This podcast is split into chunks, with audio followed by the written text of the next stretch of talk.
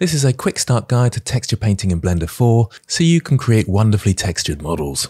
So I'm in Blender 4.0.1, which you can see down the bottom here. I've got my screencast keys on the left hand side here, and I've got my hammer model, which you can download if you want to follow along, link in the description. There's three stages to texture painting, obviously creating the model, then you need to unwrap the model so Blender knows where to put the 2D textures on your 3D model, and then lastly is to paint. So I've already done stage one for us, but before we unwrap our model, one important thing to check is the scale. If I press N on my keyboard and go up to item, you can see that my scale is not set to 1 here. That can possibly cause some issues when unwrapping. To set this scale, we press Ctrl A, that gives us the Apply menu, or you can go up to Object, Apply, and choose the Scale option. Notice that these are all now at a scale of 1, so we should be ready to unwrap.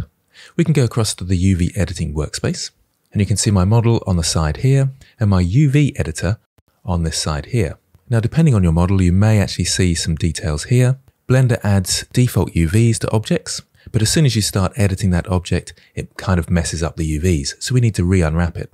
On the right-hand side here, you can see that we're in edit mode. And to unwrap, we need to make sure everything's selected. So A to select all. You've also got that in the select menu up here. And then to get to the UV menu, you press U.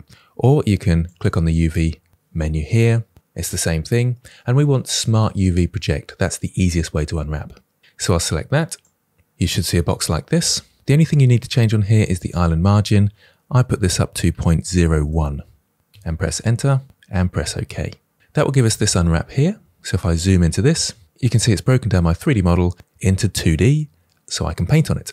Incidentally, the island margin is the distance between the islands here and setting it to 0.01 gives us a little bit of distance so the textures don't bleed into each other. So we're now ready for texture painting. Let's go across to the texture painting workspace just here. Very similar to the UV editing workspace, except this side is actually the image editor, not the UV editor. And on this side, we're in texture paint mode. Now, if I try and paint now, we should see an error message, missing materials, textures detected. So we need to create a new texture to paint onto. This used to be available to us down the side here. Now it's up the top middle here under texture slots.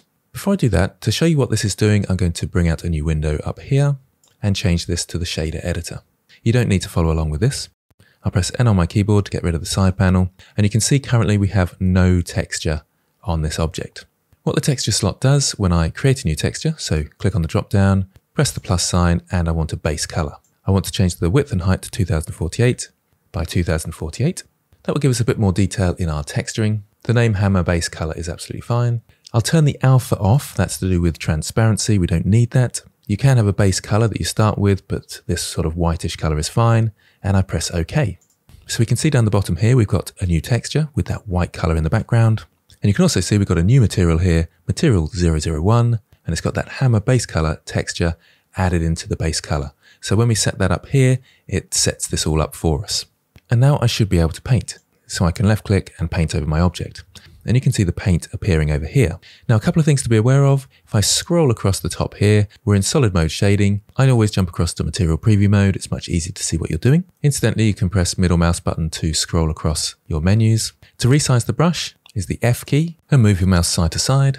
Or that's the radius up the top here. To change the strength is Shift F, and you can see moving my mouse side to side will change the strength. You've also got your color picker down here, which is also available up the top here in the middle. So if I change this to a bright red color, resize my brush, I can start painting on my hammer.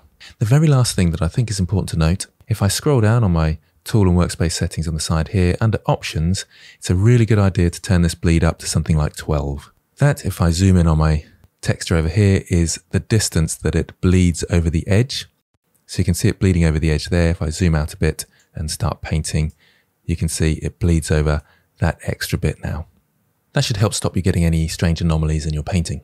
So that's a quick start guide to texture painting in Blender 4. Now you've got the starting point, you should be able to follow along with all the other lectures in my texture painting playlist, link in the description. So enjoy texture painting. I hope this helps.